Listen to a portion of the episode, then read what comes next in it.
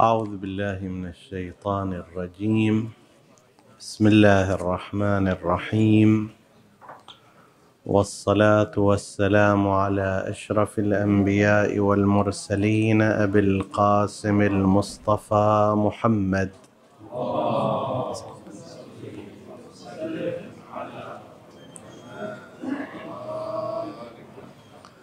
وعلى آل بيته الطيبين الطاهرين المعصومين المكرمين. السلام عليكم أيها الإخوة المؤمنون ورحمة الله وبركاته. حديثنا في هذا اليوم يكون بعنوان مما يستغفر منه العباد.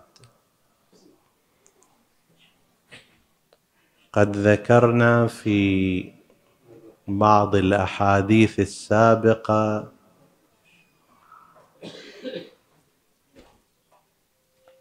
ما ورد في فضيلة الاستغفار وأنه عد من سيد الأذكار. سيد الأذكار الاستغفار كما ورد في بعض الروايات وفي بعضها بإضافة التهليل لا إله إلا الله.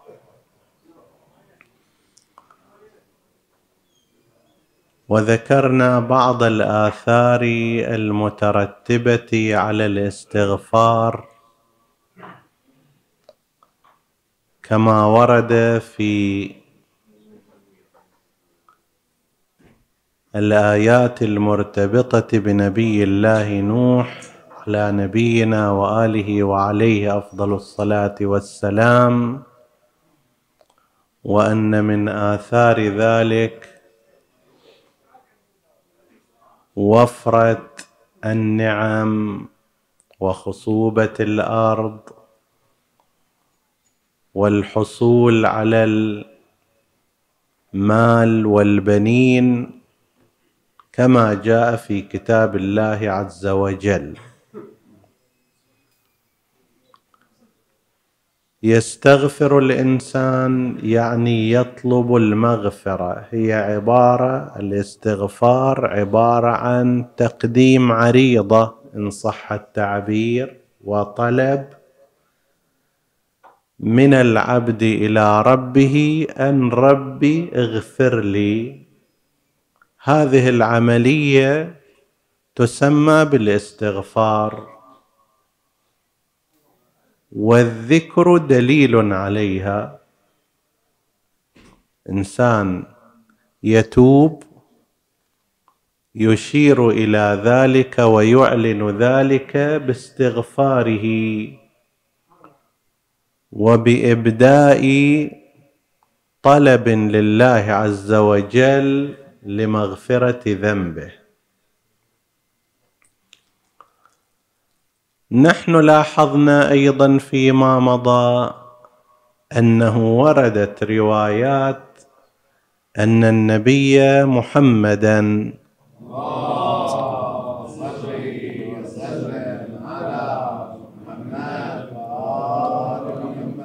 كان يستغفر في كل يوم سبعين مرة.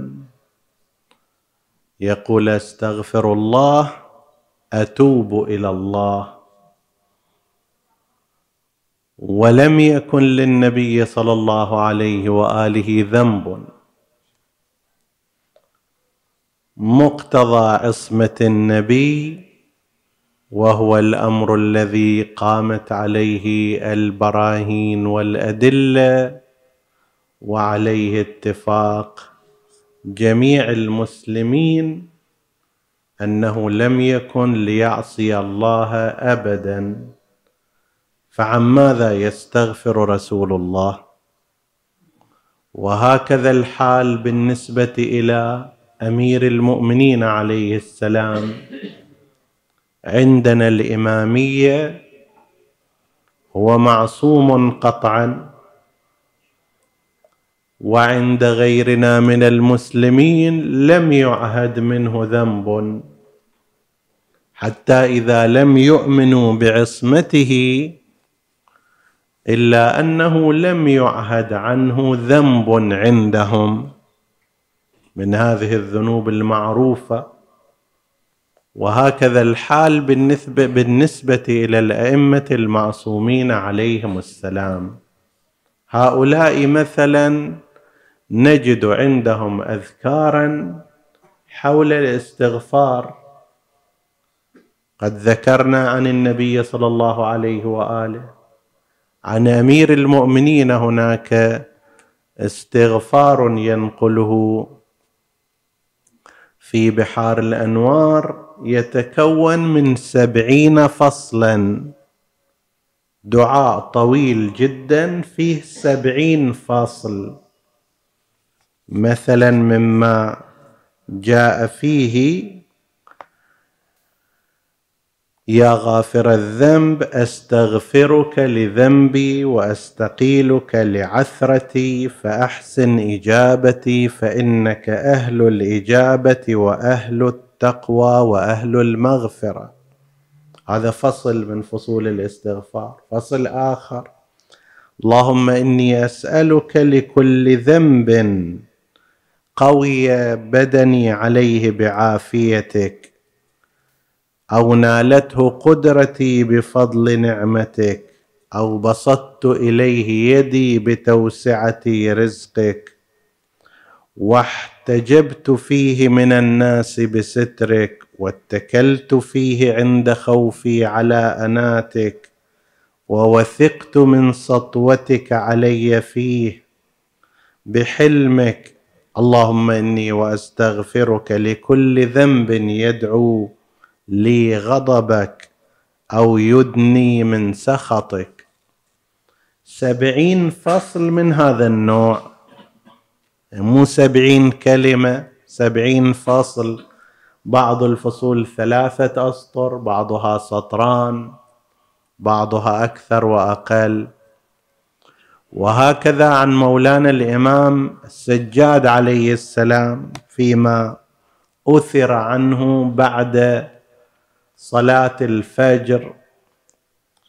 اللهم إني أستغفرك مما تبت منه إليك ثم عدت فيه وأستغفرك لما أردت به وجهك فخالطني ما ليس لك وأستغفرك للنعم التي مننت بها علي وتقويت بها على معاصيك أستغفر الله الذي لا إله إلا هو الحي القيوم وأتوب إليه. فهذه استغفارات من قبل معصومين عند المسلمين بالنسبة للنبي لم يذنب قط وعند الإمامية كذلك بالنسبة إلى المعصومين. فمما يستغفر هؤلاء. هناك أكثر من إجابة على هذا. إحدى الإجابات أن هذا النحو من الدعاء والاستغفار تعليم للناس. وإن لم يكن النبي أو الإمام مذنبا وعاصيا لكن لا بد أن يعلم سائر البشر كيف يستغفرون ربهم كيف يثنون عليه كيف يمدحون ويحمدون ربهم. هذا من جملة التعليم. عندنا مناجاة الذاكرين ومناجاة الشاكرين ومناجاة المعتصمين عن الإمام السجاد عليه السلام. لولا مثل هذه الأدعية عن النبي والمعصومين لما كان عندنا هذه الثروة الروحية في المعرفة بكيفية الخطاب مع الله عز وجل. لولا هذا الاستغفار اللي يقرأه الإمام السجاد بعد صلاة الفجر إحنا كان عندنا استغفار حسب التعبير ساذج ليس فيه معاني مفصلة. لولا ذاك الاستغفار المفصل عن أمير المؤمنين من سبعين فصل وقسم لما تبينت لنا هذه الحقائق. لولا استغفار أمير المؤمنين في دعاء كميل اللهم اغفر لي الذنوب التي تهتك العصام تغير النعم تنزل النقم تحبس الدعاء تنزل البلاء. لما عرف علماء الأخلاق والروحانيات أن هناك ارتباطا بين النعم وبين الذنوب بين النقم وبين الذنوب بين الدعاء وبين الذنوب فهذا تعليم هذا فد جواب. الجواب الآخر ما أشار إليه المرحوم الإربلي صاحب كتاب كشف الغمه متوفى سنة 692 هجرية وهو من معاصري سيد رضي الدين ابن طاووس ومن من يحسب في طبقة تلامذته والمتأثرين به. سيد رضي الدين ابن طاووس من أعاظم علمائنا يقول في كتابه كشف الغمه كنت أرى الدعاء الذي كان يقوله أبو الحسن عليه السلام في سجدة الشكر. ربي عصيتك بلساني ولو شئت وعزتك لأخرستني. وعصيتك ببصري ولو شئت وعزتك لأكمهتني. خليتني ما أشوف. وعصيتك بسمعي ولو شئت وعزتك قسما بعزتك لأصممتني. استمعت أغاني مثلا استمعت غيبة استمعت بهتان وفرية واستمتعت بأنه قاعد يحكي على ناس مؤمنين. وعصيتك بيدي و و ولو شئت يا رب وعزتك قسما بعزتك لكنعتني خليتني مكنع غير منطلق اليد غير قادر بيدي. وعصيتك بفرجي ولو شئت وعزتك لأعقمتني. وعصيتك برجلي ولو شئت وعزتك لجذمتني. أصبتني بالجذام إلى حد أن تنقطع الرجل. وعصيتك بجوارحي التي أنعمت بها علي ولو ولم يكن هذا جزاءك مني. أنت أنعمت علي بنعم كان ينبغي أن أجازيك بشكرها أنا بالعكس رحت وعصيته. زين هذا الإمام يقول هالشكل. عصيتك برجلي بيدي بفرجي بعيني ببصري بأذني. كيف هذا؟ فكنت أفكر في معناه وأقول كيف يتنزل على ما تعتقده الشيعة من القول بالعصمة. هناك كلام بالنسبة إلى هذا الشيخ الأربلي هل كان في السابق غير شيعي وأصبح شيعيا؟ أو هل كان زيديا؟ القدر المعروف أنه هو شيعي إمامي اثنا عشري له من الكتب التأليفات المهمة. قبل هذا شنو أكو كلام فيه؟ فيقول أنا الآن كنت أتساءل هذا الإمام نفسه يقول أنا عصيت بكذا وكذا وكذا وكذا كيف هذا يصير ونحن نقول بالعصمة؟ ثم نقل كلاما عن لقائه مع السيد رضي الدين علي بن طاووس أستاذه أو من هو في رتبة أستاذه وهذا مهم. أن الإنسان إذا اشتبه عليه أمر أو اشتكلت عليه مسألة يروح إلى من هو أعرف منه واعلم منه حتى لو هذا عالم بس أكو هناك من هو أعلم منه. وقال رحت إلى السيد علي بن طاووس ناقشت وياه في الموضوع تباحثت ووصل إلى الجواب اللي أخذه من ابن طاووس واللي رضي هذا الجواب يعني قبل هذا الكلام من السيد رضي الدين ابن طاووس قاعد يقدمه إلينا. قال إن الأنبياء والأئمة عليهم السلام تكون أوقاتهم مشغولة بالله تعالى. وقلوبهم مملوءة به وخواطرهم متعلقة بالملأ الأعلى وهم ابدا في المراقبة. كما قال عليه السلام اعبد الله كأنك تراه فإن لم تكن تراه فإنه يراك. فهم ابدا متوجهون عليه إليه ومقبلون بكلهم عليه. زين هذه هي حالتهم. الحياة العادية لها متطلبات. تحتاج واحد يروح السوق يشتري أغراض. تحتاج إلى انشغال بالأهل والعيال. تحتاج إلى انشغال بالزوجة والقيام بحقها تحتاج إلى أكل واحد ينفق فرد مقدار من الوقت في أكله وطعامه تحتاج بدنه إلى راحة أن ينام. هذه كلها راح تأخذ من شنو؟ من ذاك المقدار الكامل من توجههم إلى الله. إذا نام لنفترض هو يتمنى لو أنه كان يستطيع الخمس ساعات التي نامها أن تكون في خدمة الله وفي ذكره. بس طبيعة البدن هذا هو. لأنه إنسان فله شهوة.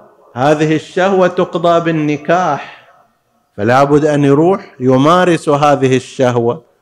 زين هذه أخذت جزء من وقته. فمتى انحطوا عن تلك الرتبة العالية والمنزلة الرفيعة إلى الاشتغال بالمأكل والمشرب والتفرغ للنكاح وغيره من المباحات. عدوه ذنبا واعتبروه خطيئة. واستغفروا الله منه كأنما هذه الأوقات في رأيهم كان لازم تصرف في ذكر الله وفي التوجه إلى الله وفي عبادة الله. بس طبيعة الحياة وحاجاتها تقتضي خلاف ذلك. إحنا إذا تلاحظ قسم منا بالعكس. حياتنا كلها إلينا متعنا راحتنا لذتنا غير ذلك. فد عشر دقائق نص النهار هم نعطي إلى الله شنو؟ صلاة الظهر والعصر وأحيانا نستكثرها عليه. قول أنا أروح أصلي صلاة فرادة ليش ما تصلي جماعة؟ صلاة الجماعة يحتاج لها عشرين دقيقة. أنا أقدر أخلصها في ثمان دقائق. يستكثر على ربه هذا المقدار من العبادة. طيب عادي جدا أنا وأمثالي مثلا نقعد ساعتين أكثر أقل نزهة راحة لعبة غير ذلك. لكن أقعد عشرين دقيقة أذكر الله سبحان الله سبحان الله. واجد أشوفها زايد. طيب. عكس هذا عند المعصوم. المعصوم يرى كل وقته لله كل جهده لله. كل طاقته لله. فإذا انشغل بما هو مباح أكل كأنما أخذ من نصيب الله عز وجل فيستغفر الله لهذا. إذا استمتع مع زوجته ولو مباح وربما مستحب. طيب ولكن يجد هذا كأنه أخذ من نصيب العبادة. وإلى هذا يشير ما جاء في مناجاة الذاكرين. يمكن قارين مناجاة الذاكرين أنصح إخواني المؤمنين أخواتي المؤمنات بقراءتها. لا سيما إذا راح الإنسان بيت الله الحرام عمرة قاعد يطوف قاعد يسعى زين تقرأ هذه المناجات وغيرها من الم... سائر المناجات. يقول وأستغفرك من كل لذة بغير ذكرك. يعني أنا إذا التذيت مثلا بهذه الأكلة كأنما سويت شيء مو زين المفروض أن ما يكون عندي لذة في الحياة إلا ذكر الله سبحانه وتعالى.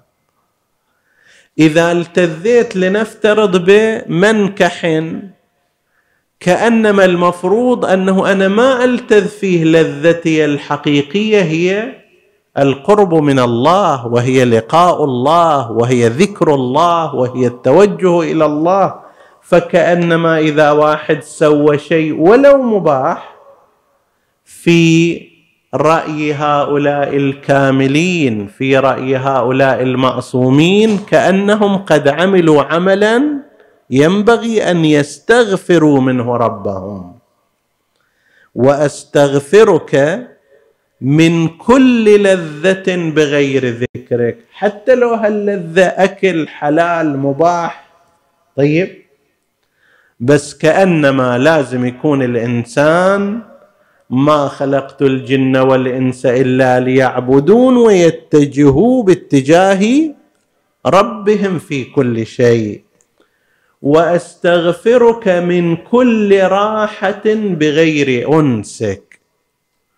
أنا يا رب إذا حصلت لي راحة بغير الاستئناس بك كأنما هذا شيء مو زين لازم أنا أستغفر.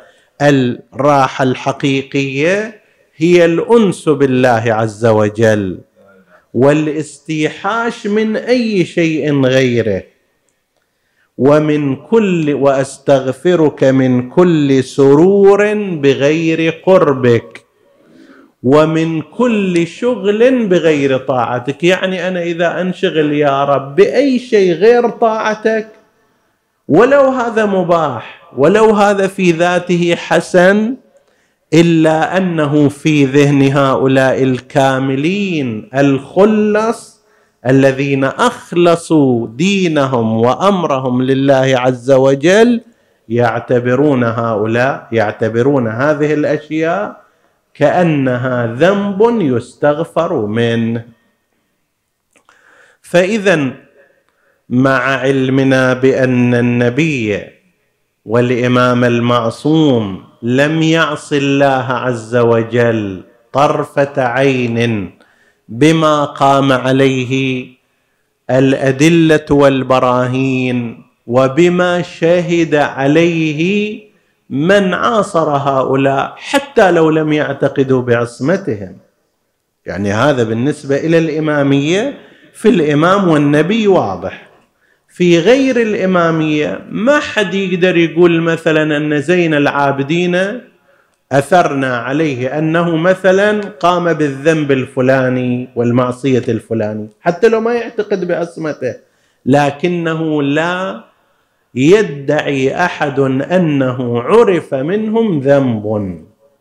لم يوجد لهم ذنب ولم ينقل عنه. طيب إذا كان الأمر هكذا فعن ماذا يستغفرون ولماذا؟ قالوا إما هي تعليم لكيفية الاستغفار كما هو شأن المعصومين في بيان طرق الاتصال بالله عز وجل من دعاء ومناجاة وذكر وتسبيح وتهليل واستغفار. هذا نحو من أنحاء التعليم. وإما في الجهة الأخرى أن هؤلاء لما كانوا متجهين بكلهم لله عز وجل.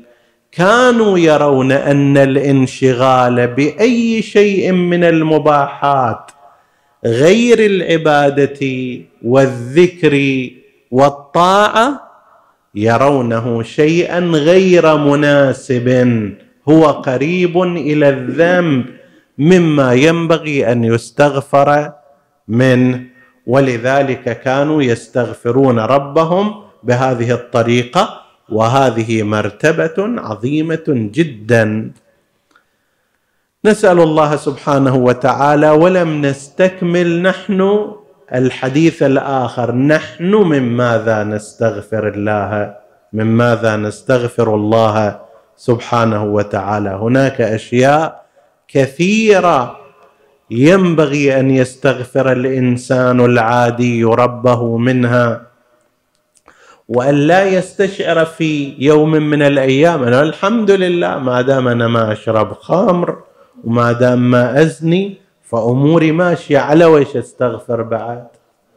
ما يحتاج أستغفر. هاي الكبائر ما أسوي. لا سيتبين أن هناك أشياء كثيرة هناك أشياء كثيرة جدا ينبغي أن يستغفر الإنسان ربه منها نسأل الله سبحانه وتعالى أن يجعلنا وإياكم من التائبين المستغفرين وأن يقبل استغفارنا وأن يحشرنا مع محمد وآله الطيبين الطاهرين.